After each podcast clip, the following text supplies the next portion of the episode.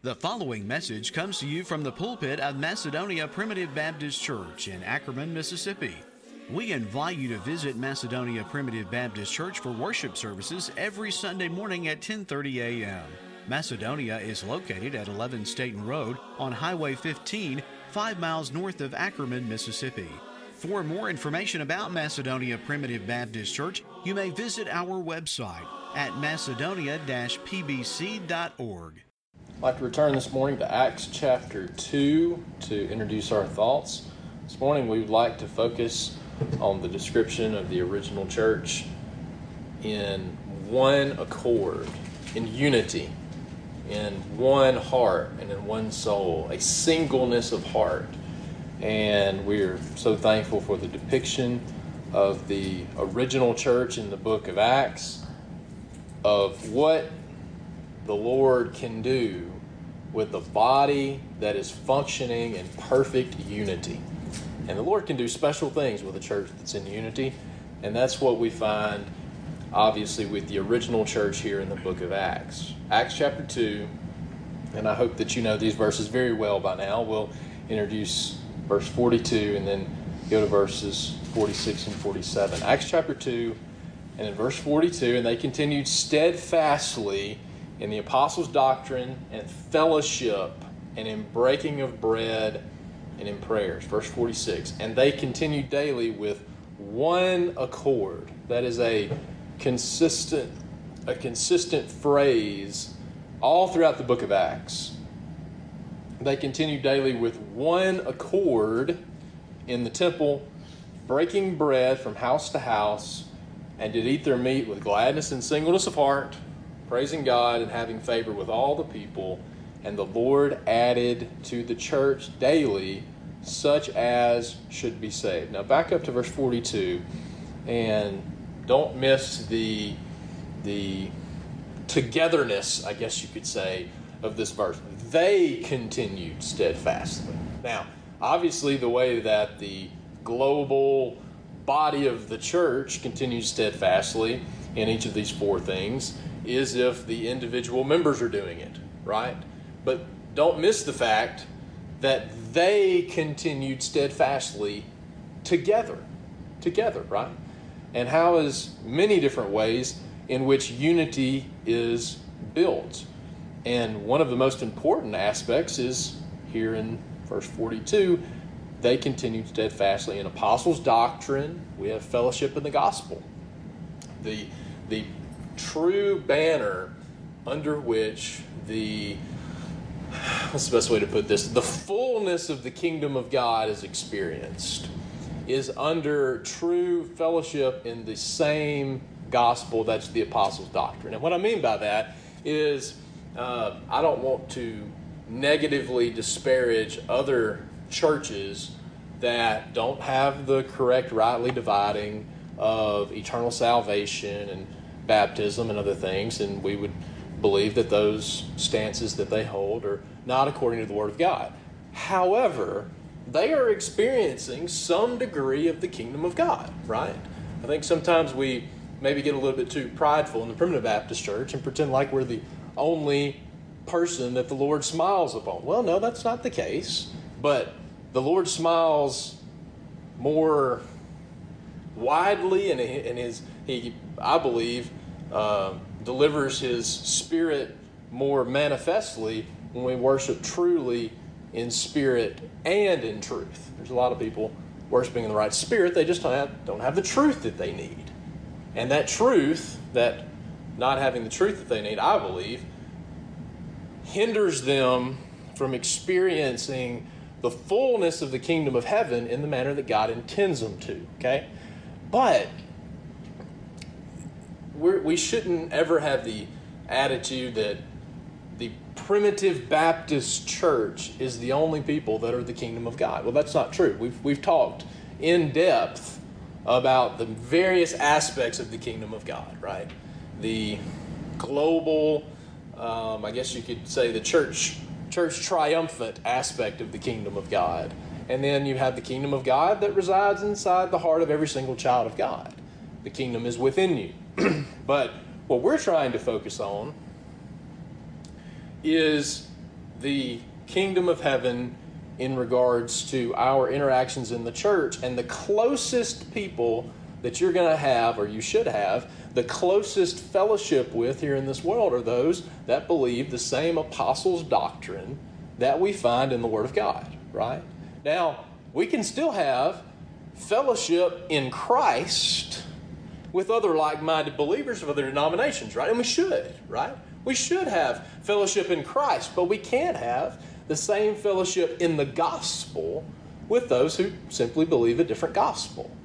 The New Testament would call it another gospel. We can't have that close, intimate fellowship when they believe a different gospel, even though we can have fellowship in Jesus Christ. So, you can't have this intimacy of fellowship without a commitment to sound doctrine. They continue steadfastly in the apostles' doctrine. And breaking of bread. I mean, certainly that's true of communion. You know, we talked about unity, communion. The, the etymology of that word is pretty obvious a common union, right? And what, what's the definition or the root word of a union? Well, that, that would come from unity, right? So a common unity. Well, the reason we have a common unity that we uh, partake of the communion service is because of the our belief and confession in the apostles' doctrine, right? You can't you can't separate these things. Uh, they, these are all intricately connected, right? And then certainly in prayers, I believe that we've seen before as we've considered prayer, but it will be highlighted today as well, hopefully, that the more we pray together collectively, it creates a unity uh, among the body of Christ, right? When we're all beseeching together with the right heart and with the right mind, the blessings of the Lord, all of those build unity. But again, don't miss in verse 42 they continued steadfastly. They continued together, together in the body of Christ. Verse 46 And they continuing daily with one accord. That word, that word one accord literally means of one mind or just unanimous. Unanimously. They, they were all functioning with the same mindset and with the same goals and with the same desires and what is that mind? When we talk about being of one accord, and that one accord led to them having a desire to break bread from house to house. They wanted to spend time with those they had fellowship with in the gospel. They wanted to spend time with like minded believers, and they ate their meat with gladness and singleness of heart. Singleness of heart. Again, the Lord can do special and powerful things with a church that's in unity and one accord, in one heart and one soul, and singleness of heart. But as with our natural bodies, if the body is not in unity and one side is trying to go to the left and one side's going to the right, well, that body is going to be stumbling and bumbling all over, right? It's not going to be functioning properly. and then we see the effect of that. The effect of a church that's functioning in unity, praising God, having favor with all the people, and the Lord added to the church daily such as should be saved. So, if the church is supposed to function with one mind and with one heart, then what should be that mind? What should be that mind? Let's go to Philippians chapter 2.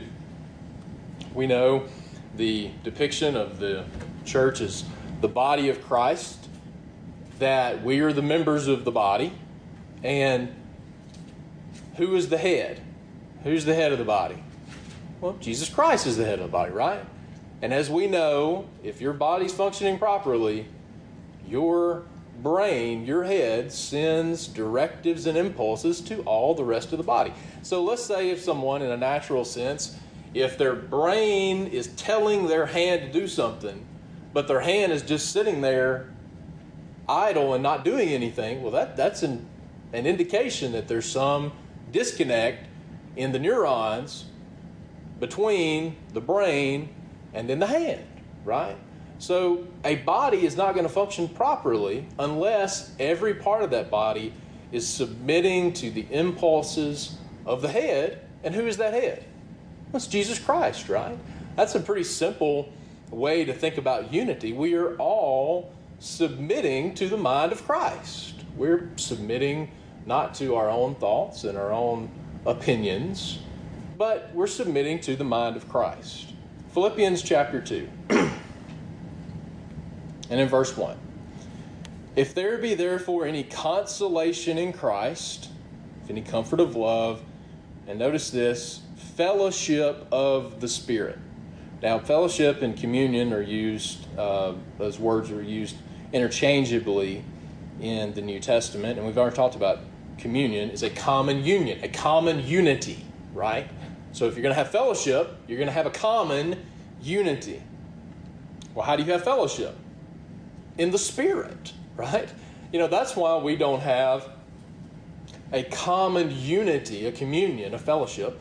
We don't have a common unity with those that are in the world that are living down in uh, the wickedness of this world that are not displaying a belief in Jesus Christ and not walking according to the dictates of God's word, right? We don't have a common unity with them, right? You don't have a common unity with this world. Why? The main reason is because this world does, doesn't have the guidance and the leadership of the Spirit, right? The fellowship of the Spirit. Well, how do you have true common unity?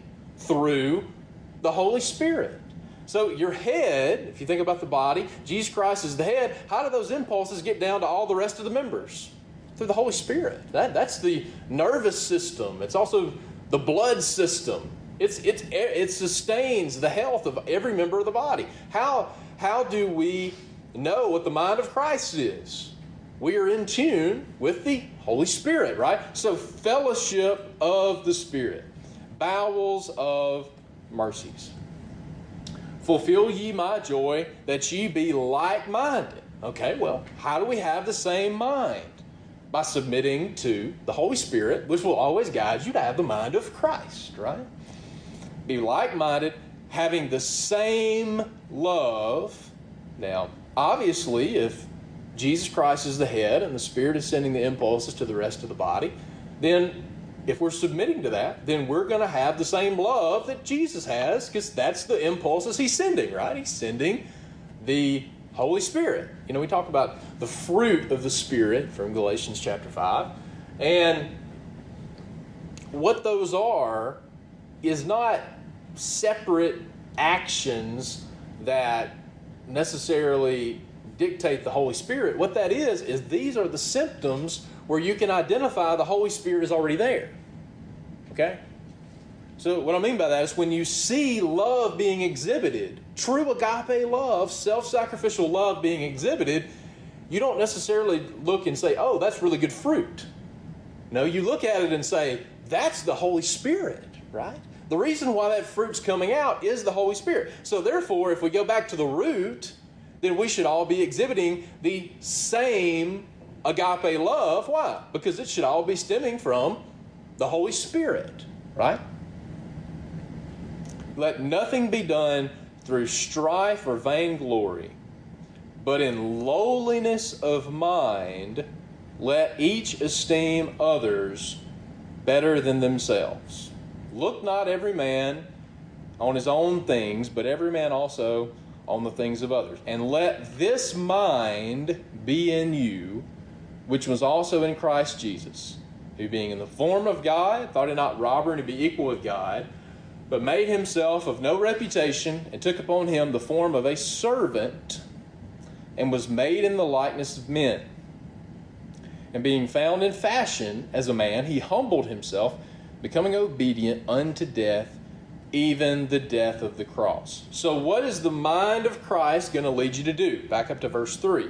Let nothing be done through strife or vainglory, but in lowliness of mind. Now, what we hope to talk about before we conclude or what are some dangers and some hindrances and some barriers to unity?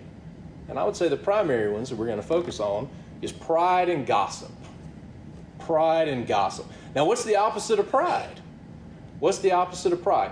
Now, we know one of the attributes of the fruit of the Holy Spirit and evidence that the Spirit is moving is what?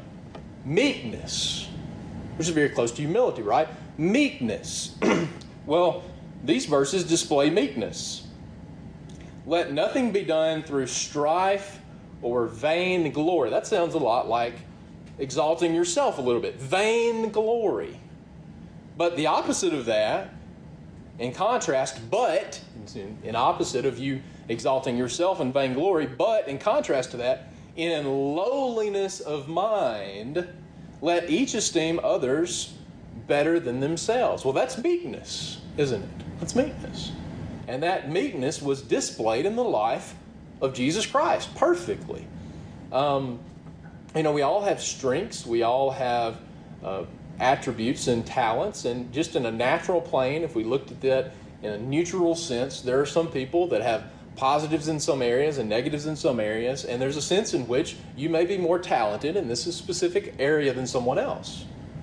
However, just because you are more talented in this specific area does not mean that you exalt yourself above that other person. Instead, you should go the exact opposite direction, right?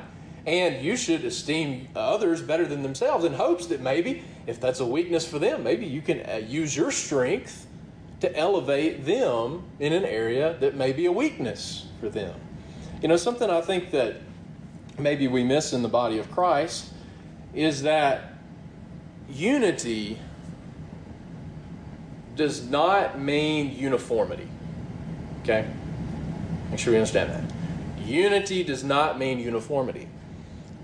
God has ordained and appointed diversity in the body of Christ. And that's highlighted. I really don't want to go through all of 1 Corinthians 12, but I do want to get the language here. 1 Corinthians chapter 12 and in verse 4. Now there are diversities of gifts, but the same Spirit. Okay? We have to understand as we interact, and this, this applies in the, our local body, this applies in our interactions with sister churches, it applies in just our natural relationships, and it applies in the workplace. There is no area of life where having a greater understanding of people are unique, and it's good that they're unique, and we should view that diversity as a good thing and not try to put everybody into the same mold to think and act just like I think and just like I act, right? It would be horrible.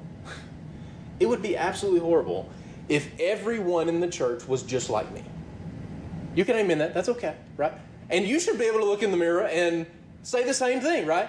If everyone approached every situation with the exact same mindset and with the exact same perspectives and reached followed the same process and then finally reached the same conclusions in every little bitty thing, that would no longer be a body, right? You know that your hand has different functions, your foot has different functions, all your internal organs, and God has has weaved all of that diversity together to work in perfect unity. And how does it work in perfect unity? Because all of your body listens to the direction of your head, right? That's why the body works in unity. But our problem is, and I'm, I'm prone to this, and you know that you are too, we can be honest together.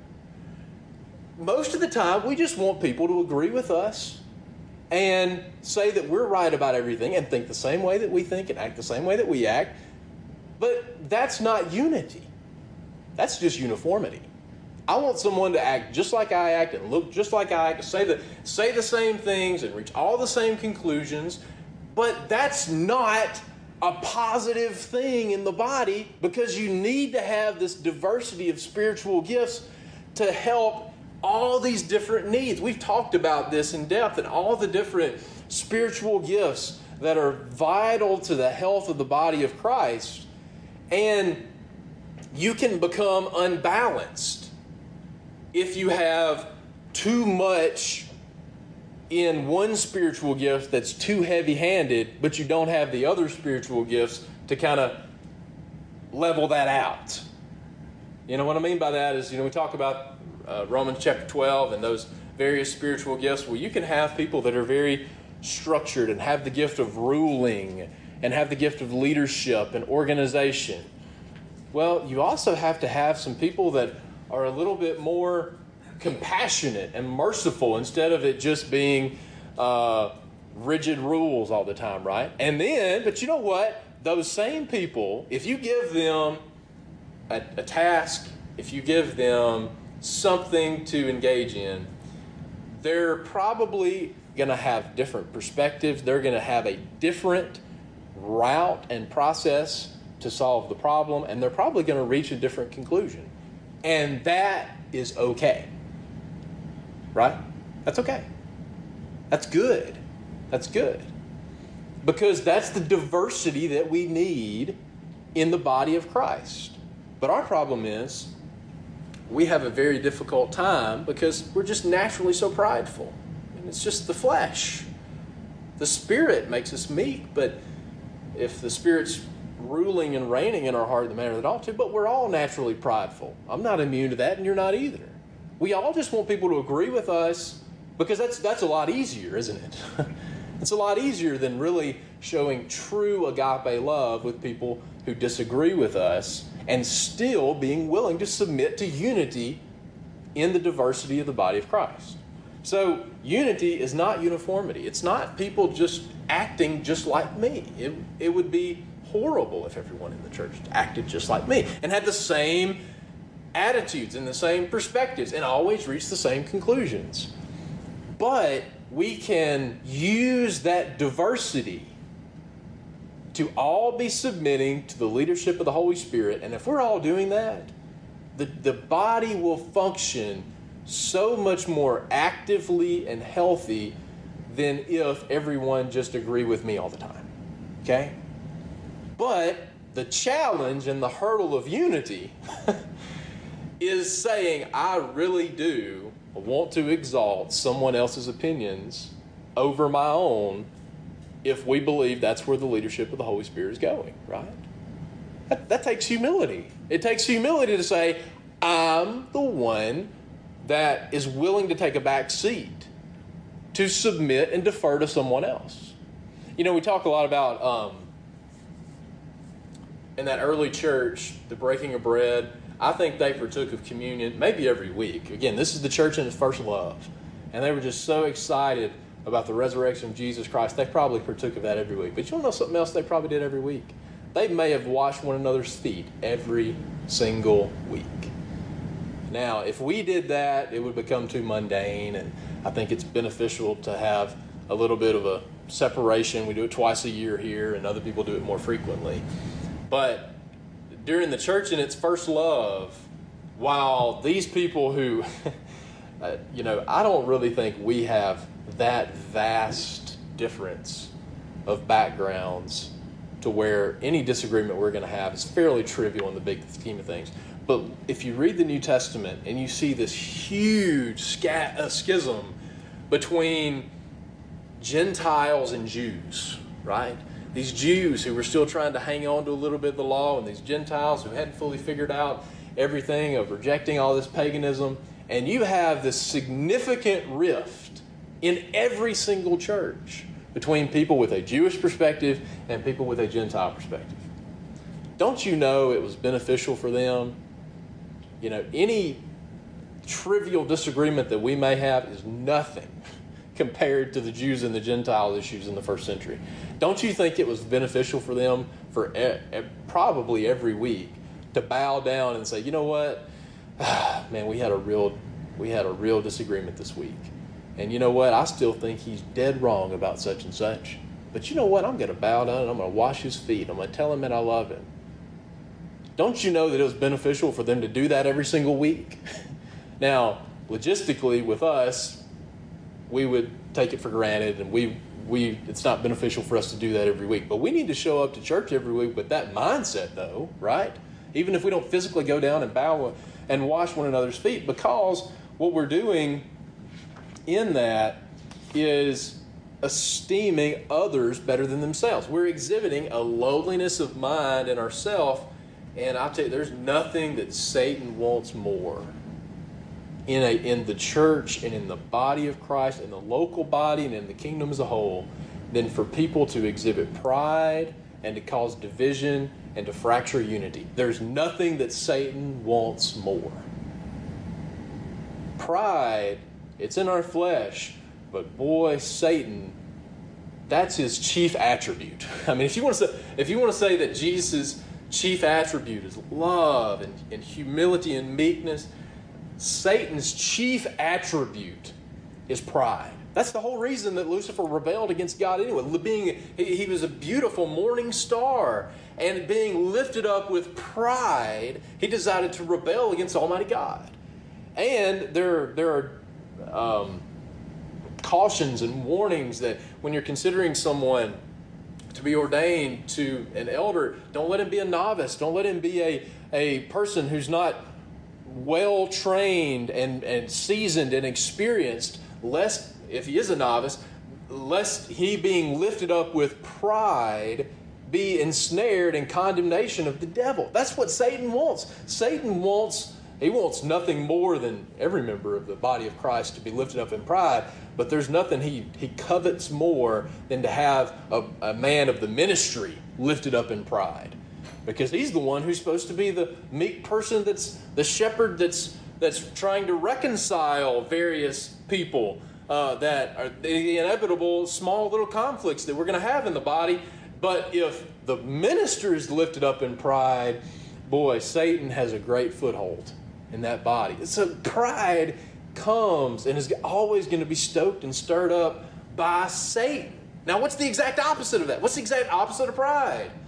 It's the Holy Spirit's fruit of meekness, which is following the pattern of Jesus Christ. Uh, okay, we're going to come back to Philippians um, and look at one example that he specifically highlights in this um, in this epistle. But I want to go back to the book of Acts and I want to just briefly survey um, this language of one accord exhibited in the original church in the book of Acts. Okay, so Acts chapter 1.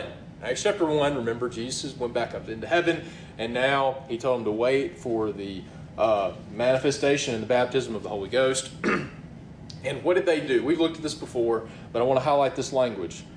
Acts chapter 1 and verse 14 the 120 disciples were all together, right? They were together in unity, but and they have this prayer meeting because they're trying to decide who the replacement for Judas Iscariot is going to be, and they don't know. They don't know who the right person is, and they are submitting to the leadership of the Holy Spirit in a significant major decision that they have to make. We don't know what the right thing to do is. We're submitting to the leadership of the Holy Spirit Lord, please guide us and to do the right thing according to your will. So they all showed up, Acts chapter 1, and in verse 14, these all continued with one accord in prayer and supplication with the women, Mary, the mother of Jesus, and with his brethren. And again, I, I believe, and we've we have uh, neglected this more than we should.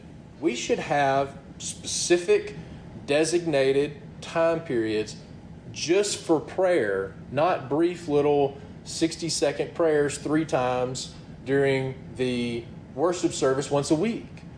Because when we have needs in the body, there's always needs in the body, but when there's great needs in the body, we the, the spirit should be moving all the members of that body to have a desire. You know, it's not up to me as the pastor to tell y'all, hey, we need to have a prayer meeting. No, the Spirit should be moving all the members of the body to where everyone's saying, you know what, we haven't done that in a while. We really need to pray for God's. It's not up for me to say, we do it quarterly. We do it this, this time period. The Spirit should be moving the members of the body that everyone should be saying, we need to be praying a lot more than we're praying, right? Not just sporadically throughout our regular worship service, but we need to have a specific time that's dedicated to that. And when you do, it builds unity when you pray together, submitting to the leadership, if everyone's there with the right attitude and the Holy Spirit is in the room, it's really hard for all these petty conflicts to stay as, as uh, big of a deal as they were when we started praying, right? If the Holy Spirit's moving. So we need to be submitting to the leadership of the Spirit, and when we're in one accord, we'll be praying a lot more than, than we are apart from that. We see the same thing in Acts chapter 4, okay? Acts chapter 4, we've looked at this as well. we know that this is the response of the original church to persecution. And I also want to notice this language of one accord with them. You know, thousands, you know, most of our churches in the realm of Christianity are, are quite small, and we're in that number as well.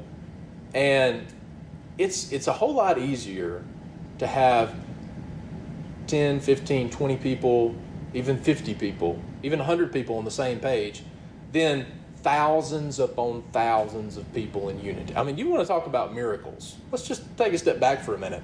And minimum of 8,120 people in the church at this time. But I've told you before, when they baptized 5,000 men, I don't think that was just men that showed up. There's probably, there may be 15,000 members of this church. Okay? And it says in verse 24, they didn't have, when, that, when those uh, leaders threatened them, they didn't have a church conference and have a vote and say, okay, this is what we told, this is what they told us. They threatened us. They said they're going to throw in prison. Let's have a vote. And ha- and 49% of the church says, well, we just really need to go along to get along, and we really just need to be quiet. We really just need to dial things back a little bit. And then 51% said, no, no, no. The, the preacher said, oh, no, no, we really need to preach. Every single member of the church had the exact same prayer on their heart. And that was, I think we need to understand that when we pray collectively in the church. What we're doing, you're not listening to someone else pray. Okay? That's not what we do. You're not listening to someone else pray. We are all praying together. We're all praying together, and one person is voicing and leading us in praying together. You're not listening to somebody else pray. You're praying to the Lord, and someone is leading and guiding us in that. So the prayer that is that is written down for us here is the prayer that was on the heart of every single member of the church that was in one accord. How amazing is that? Right? How amazing is it that a church this big, with this many people, was in one accord, and as it describes here later, of one heart and one soul. How can you get 15,000 people on the same page on anything? The answer to that is you can't, right? You, we know that. There is no way that you get 15,000 people together and they're going to agree about anything. But the Holy Spirit can do some things that is unnatural. It's unnatural for 15,000 people to agree about.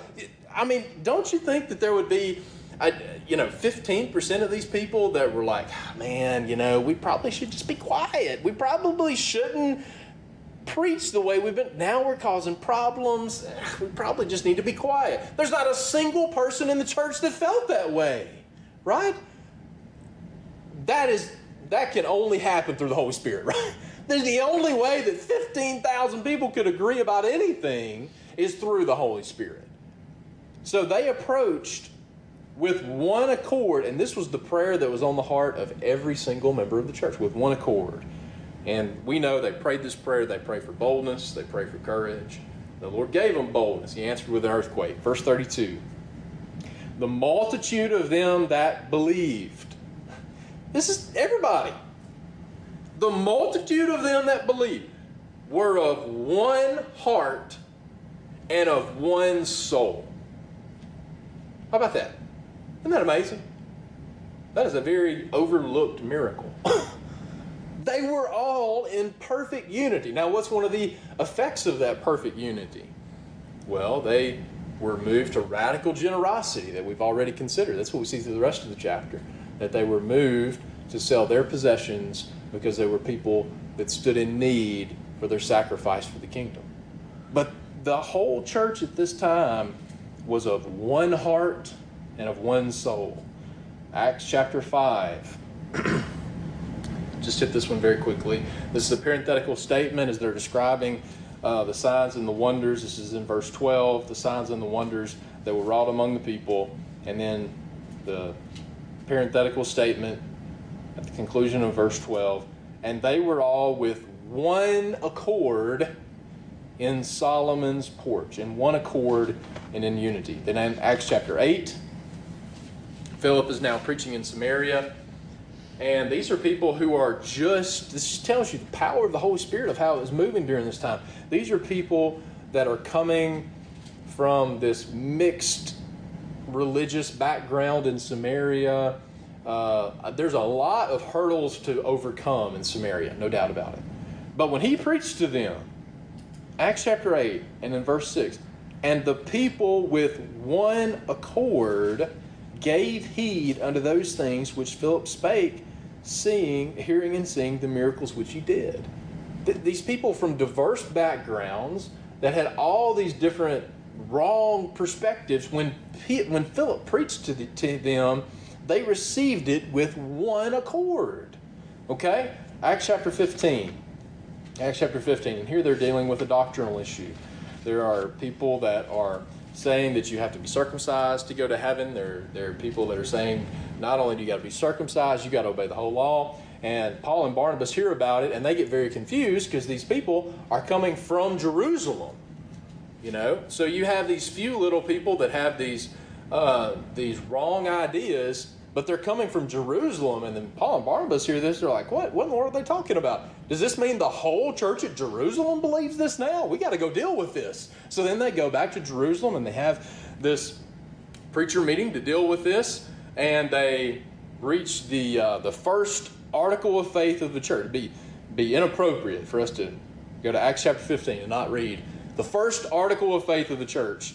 Their conclusion is that you don't need to put a yoke upon the neck of the disciples, neither our fathers nor they are able to bear. Verse 10. And then verse 11. But we believe that through the grace of our Lord Jesus Christ, we shall be saved even as they. We believe in salvation by grace alone, not by not grace plus circumcision, not grace plus the law, not grace plus anything.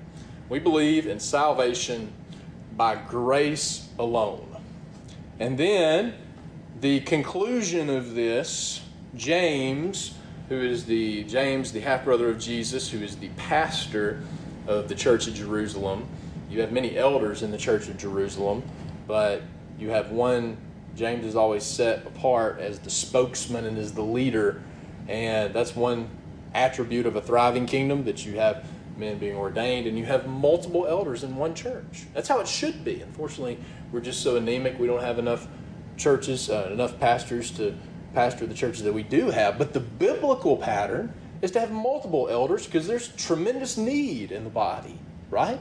But even though there's multiple elders in the church, there is one pastor, there is one leader, one final overseer of that body. So James stands up and he speaks on behalf of the whole church because he's the pastor of the church of Jerusalem. Now, these were ministers that came together to deal with a significant divisive issue. And they all approached this with the right attitude, with a humility of mind, with a submission to the Holy Spirit. And notice his description of this Acts chapter 15. And in verse 25, as he's giving his summary of the conclusion of this council, if you will, Acts 15 and verse 25, it seemed good unto us being assembled with one accord to send chosen men unto you with our beloved Barnabas and Paul. So when these men met together, they were truly meeting together with one accord in submission of the Spirit, in submission to the Holy Spirit, to let the leadership of the Lord solve this problem. Now, unfortunately, it's been true in ministers' meetings in the past. It's been true in dealing with conflict in local church. Many times it's just our nature and we're sinful. I mean, we're all men of like passions, men and women of like passions. When most of the time when we approach a conversation, we whether we want to realize it or not or admit it or not, we approach it with preconceived notions that I'm right and you're wrong and my the purpose of this this meeting is for you to agree that I'm right and you're wrong, right? That's just the way we are. We're sinful. And when we approach these meetings, many times we approach it with the attitude of submission and compliance to get right with that you agree with me instead of truly approaching it with one accord and submission to the Holy Spirit. And we're all prone to that. I'm prone to that too. Because guess what? Majority of the time, I think I'm right. And you do too. You can admit it. you can admit it. You think you're right too. But a lot of the time, I could be wrong. I could be wrong. And I need to have enough humility to allow the Holy Spirit, especially in these kind of tense, important meetings, to say, you know what, maybe I'm the problem. Maybe I'm the one that's wrong. And if everyone's submitting to the Holy Spirit and they're not showing up with preconceived notions, I think the Lord will bless the meeting. And that applies in every area of interpersonal conflict, right?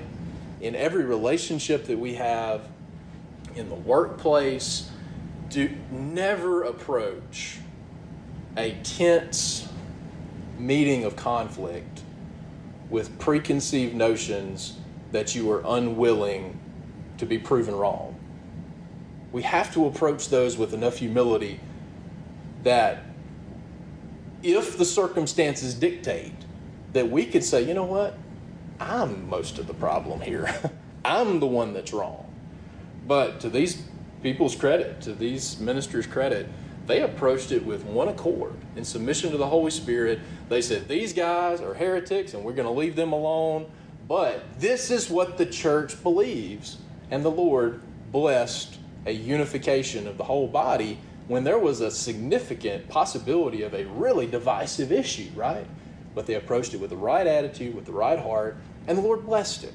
And we thank the Lord for that. Okay.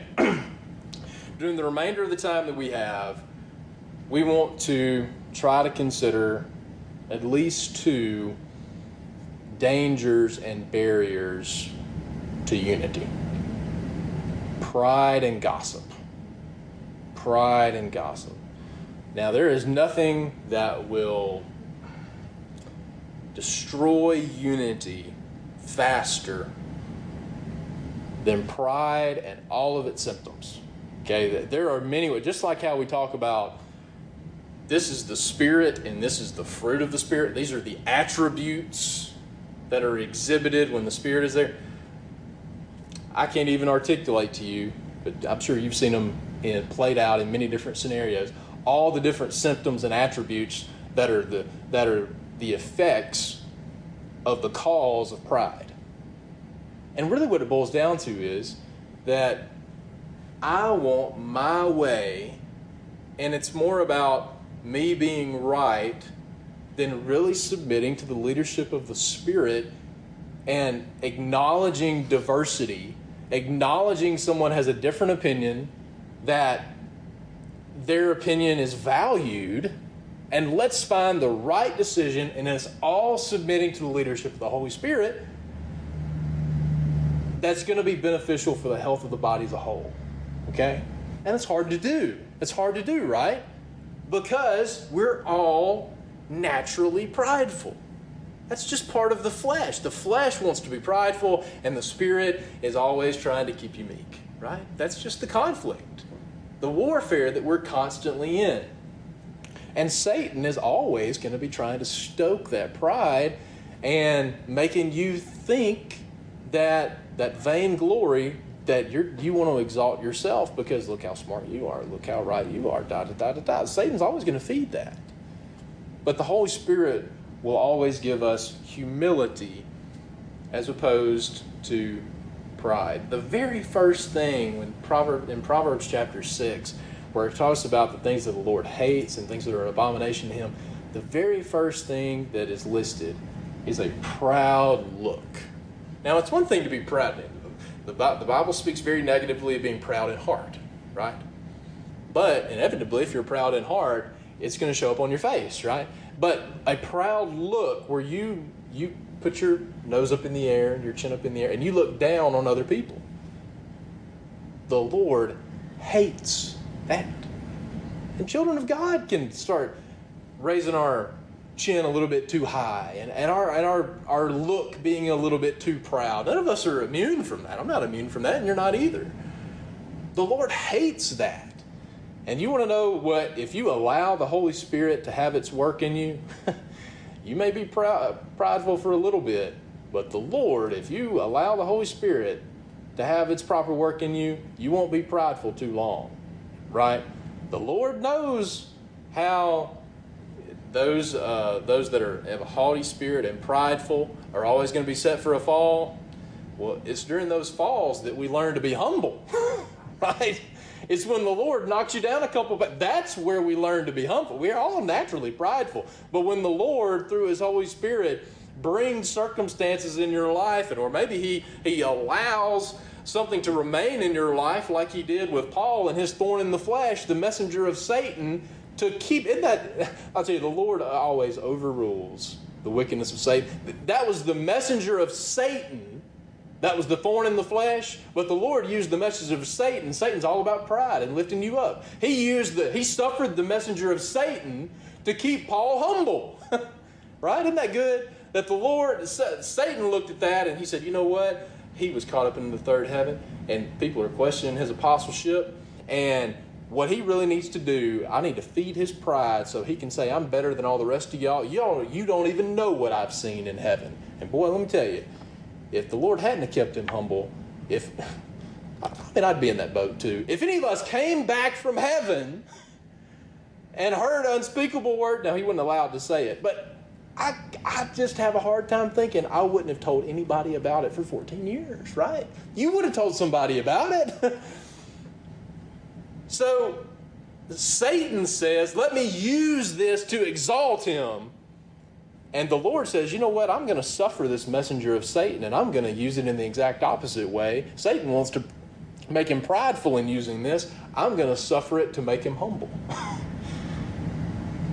and that's the exact lesson that Paul received with that thorn in the flesh. So he was he was prone to pride too. And the Lord, well, this is a, and I'm still growing on in this lesson myself, but I've learned it to a degree, and I'm sure there's more lessons to come. But I hope that you grow in your discipleship where you can see that a thorn in the flesh to keep you humble is a blessing. It's a blessing. Now it's not it's not pleasant, right? Because you know thorns they're not fatal, but boy they they hurt. They're annoying, aren't they? And that's why Paul said three times, "Lord, please take it away, take it away, take it away." And Lord said, "I'm not going to take it away because this thing has a purpose to keep you humble. And you're only going to be useful in the kingdom if you stay humble. Because, Paul, if you get prideful in the kingdom, you're not going to be useful for me anymore. So it's a blessing for the Lord to have those things, those pressures, those thorns in our life that keep us humble because that's how we stay useful in the kingdom, okay? So the Holy Spirit, if we allow the Holy Spirit to have its good, acceptable, and perfect will of God work in us, it will always lead us to meekness and not to pride, right? And the other is gossip. Gossip. You know, it talks about the tongue being a fire, and that is true of your individual time, right? I'm sad to say we've probably all lived that story out. I said something I shouldn't have said. That little bitty spark started this wildfire, and it's hard to get it back in the bag. You can't ever fully get it back in the bag, but you got to apologize to a lot of different people when that wildfire starts. But then that's just an individual spark in our individual conversation. But now you multiply that little bitty spark times gossip, right? And we've all played the telephone game, right? You tell something to somebody who tells something to somebody, tells something to somebody, and by the end of it, and when I say by the end of it, that's just a little a simple little kid exercise of just three or four people. The first thing or the thing at the end doesn't any, anywhere resemble what the truth was when it started, right? And that's just a simple little exercise of three or four people.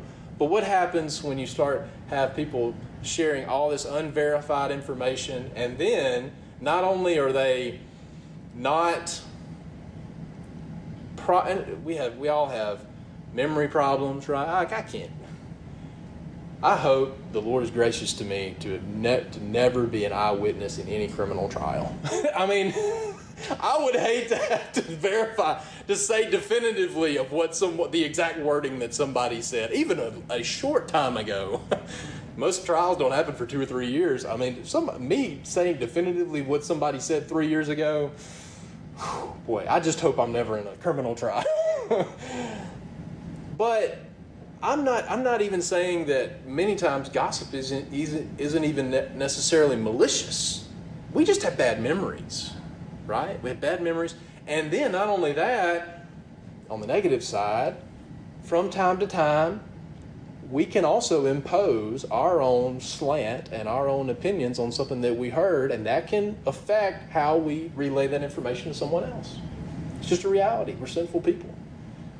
And you you just let that compound and compound and compound and compound, and inevitably it's going to cause strife and some degree of division, either in the local body or the kingdom as a whole the best way that you can deal with gossip, if, if there is not a third, if it is a third party information that is unverified, unverified, somebody said that somebody said, or even third party hearsay, let's not even add the other layer to it. Third party hearsay that's unverified, you can, you know, you can listen to it, but you do not need to spread anything that is third party unverified information right? You just don't. And if you don't do that, people who love to gossip, if you stop that with you, they tell you some juicy whatever, whatever, and their intention is for it to not stop with you, but for you to then spread it to other people. And if you stop that with you enough, the people who love gossip aren't going to tell you anything.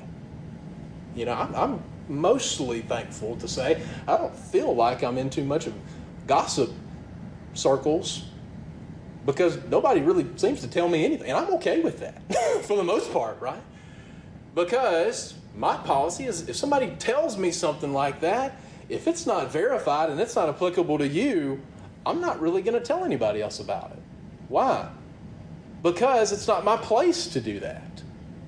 Now, there are circumstances for relaying factual information to interested parties and to parties that are actually involved in the situation. But if it's unverified, we should never spread it because all it's going to do is cause cause more problems. And if someone offends us, we've dealt with this in Matthew chapter 18, right? You know, if someone offends me, before I tell a third party, I've got to go deal with that issue with them directly. Go tell it to them directly. Don't go tell somebody else and say, I can't believe. I looked up, I tried to find some stats this morning we are we are more likely this is just in the customer service realm if you have a positive customer experience studies say that you will tell nine people about that if you have a negative customer service experience you will tell 16 people about that i kind of think those numbers are low so i think that we could easily say that you are at least two to three times more likely to talk about negative experiences than positive experiences. You know, we talked about when we talked about personal evangelism, we are all evangelists. We just need to go ahead and understand that fact. We are all evangelists. The only question is, what are you evangelizing? Now, our nature is we're going to evangelize. I'll tell you, I went to I went to a restaurant and my food was cold and I saw a cockroach crawling around in the back, you're going to tell everybody about that, right? You're going to tell everybody about your, you know, me. I get all these emails, text messages. Will you please rate your experience? Well, most stuff's a four, right? On scale one to five, I ain't giving anybody five. Okay, so most of the time, if you did okay, I'd give you a four. So if it's a four, I'm just going to ignore the survey. But let me tell you, if they did horrible, I'm going to do the survey and I'm going to give them a one, right? I mean, that's just the way we're wired, right? I'm going to ignore it if they did what they were supposed to do. But let me tell you, if they did a horrible job, I'm absolutely going to write up a review and give them a gold star one because they did a horrible job. And we are all wired that way, right? So your natural impulse is going to be, I was offended. I'm going to tell everybody about it. Don't you do don't you dare do that until you talk to the person that offended you. That's unbiblical. It's not just good advice. That's unbiblical to spread gossip, even if it, and I say gossip, things that happen to you if you haven't dealt with that person directly yet. Okay? That's directly contrary to Scripture. Uh, I do want to get a couple verses in Proverbs before we conclude, because these are just good life lessons to talk about. Uh, Proverbs chapter 26, boy, this applies in church, it applies in personal relationships, it applies in the workplace. Uh, Proverbs chapter 26 and verse 17 He that passeth by and meddleth with strife, belonging not to him, is like one that taketh the dog by the ear. When let's say a dog, you know, we we've got a little bitty cute little Shih Tzu at home. These are not domesticated dogs that you love that are adorable. These are like coyotes and hyenas and these vicious wild dogs. This is not cute little domesticated. So, which of you is going to go up to a coyote and pick up the ears to that coyote and say, "What a cute little coyote"? You know, you don't know what you're going to do? You're going to get bit. You're going to get hurt. You're going to get. Don't meddle with stuff that's not your business. The the Bob, the New Testament consistently talks about not being a busybody in other men's matters. If it's another men's matter, it's not your business. Leave it alone, right? You're going to get in. You're you're going to be hurt. You know, it's not just that you're going to you're going to cause other problems. There's no doubt about that. But you're going to get hurt by taking that dog by the ears. You're the one that's going to get hurt. So just leave it alone. If it's not your business, it's not your business. Leave it alone, right? Verse 20.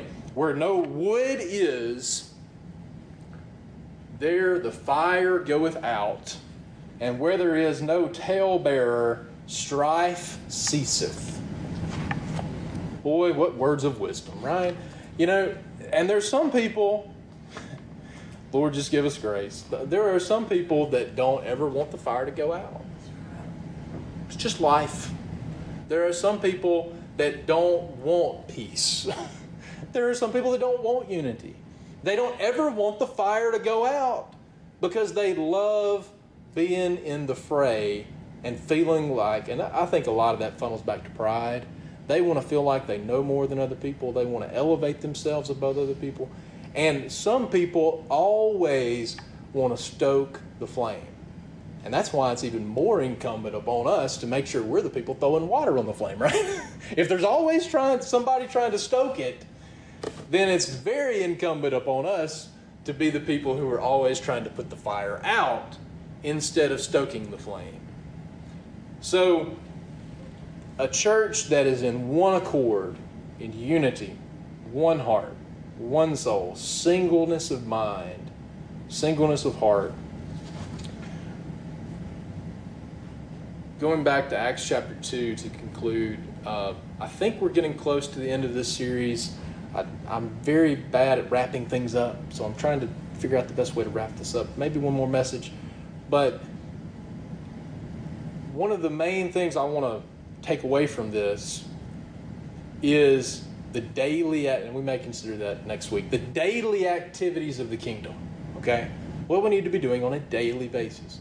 So, what happens when the church was in unity? These are all effects of what happens when the church is in unity. They desire to spend time with one another in breaking of bread and fellowship. They desire to uh, have these specific, concentrated prayer meetings. Fear came upon every soul, signs and wonders, radical generosity, all these things. But what happened when the church was in unity? Verse 47 praising God and having favor with all the people. And the Lord added to the church daily such as should be saved.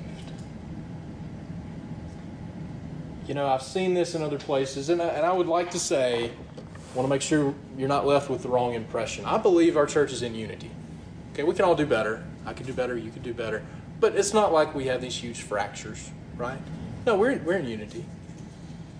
But think about it. If a church is not in unity, and I, have seen from the outside looking in churches that are not, it is not in the best interest of any sheep to go to a church that is fractured in division, right? Because if that's a young little babe in Christ that doesn't know any better, that's how people get a horrible taste in their mouth of primitive Baptists never want to walk back in the door. If they show into a church, uh, go into a church that's fractured in divisiveness, and just like that church in Corinth, I'm of Paul and I'm of Apollos and I'm of Jesus. Which side are you going to take? well, that just expect that sheep to be totally lost to the kingdom. Okay? So if a church is truly fractured in that way, do you think that's a church that the Lord really wants to send his hungering sheep to? No. Right? No, that's not in their spiritual health at all. But a church that's in unity, that love one another, that functions and submits to the leadership of the head of Jesus Christ as the body, that is where the Lord and his providential guidance of his spirit is going to direct his hungering sheep to. Right? That's where he's going to send them to. And I've been praying, I hope the Lord blesses us here in Macedonia, but I just don't want numbers. I've been praying, Lord, Psalm 127 said, The Lord build the house, they labor in vain that build it. Lord, you build your house with the right, lively stones for this body. I don't want numbers. I don't want just people in the pew that are going to gossip and they're going to cause problems. But if we are in unity, I think that is a body that the Lord will direct to send people to because it's going to be healthy for that sheep's spiritual growth, right? So, the effect of all of this stuff, you know, it's all so intricately connected, right? We've been talking about all these attributes. We've been talking about the fruit of the kingdom, if you'll let me put it that way. Well, really, what it all boils down to is the Spirit of God is moving strongly in the kingdom, and these are all the attributes of the movement of the Holy Spirit. And what is going to be the chief attribute of the movement of the Holy Spirit? God's not the author of confusion, God's the author of what? Peace, of unity, right? So, the Lord, if the Spirit is guiding and moving in His kingdom, there will be unity. And when there's unity, what a great foundational base for the Lord to send people to strengthen that body to where it can grow and they can be edified, right? And that's certainly our hope and prayer that we can submit to the Holy Spirit, be of one accord, and of one mind and one soul. And our hope is that God is faithful. We know He's faithful, we know He's always faithful. But that He would be faithful to allow our specific aspect and area of the kingdom to grow when we're just simply submitting to the mind of the Holy Spirit in the manner that we're called to. And that's certainly our prayer that the Lord would bless this area of the kingdom, but we pray for the kingdom as a whole. You know, uh, there's so many aspects of, you know, yes, there are people from this community that the Lord could send to us that are standing in need, and we pray for that. But the Lord may be allowing people that are raised in other parts of the country that may, through the providence of God, end up in on our doorstep. Right? We don't just pray short-sighted within a you know so many mile radius. No, we just pray for the kingdom. And Lord, you direct your kingdom and you direct your sheep according to your will as you see fit, right? And if we're in unity, I think the Lord will bless us. I think He will. Because more than anything, we're trying to honor the head. We're trying to glorify Jesus Christ. And we certainly hope the Lord would, would be gracious to us here in this specific location, but also in the whole kingdom. I'd love to see the the whole kingdom just growing and thriving. And more than anything, I'd love to see the kingdom in unity, in one heart and one soul. And we certainly pray the Spirit would move us unto that. We thank you for listening to today's message and invite you to visit Macedonia Primitive Baptist Church for worship services every Sunday morning at 10:30 a.m. Macedonia is located at 11 Staten Road on Highway 15, 5 miles north of Ackerman, Mississippi. For further information about Macedonia Primitive Baptist Church, you may visit our website at macedonia-pbc.org.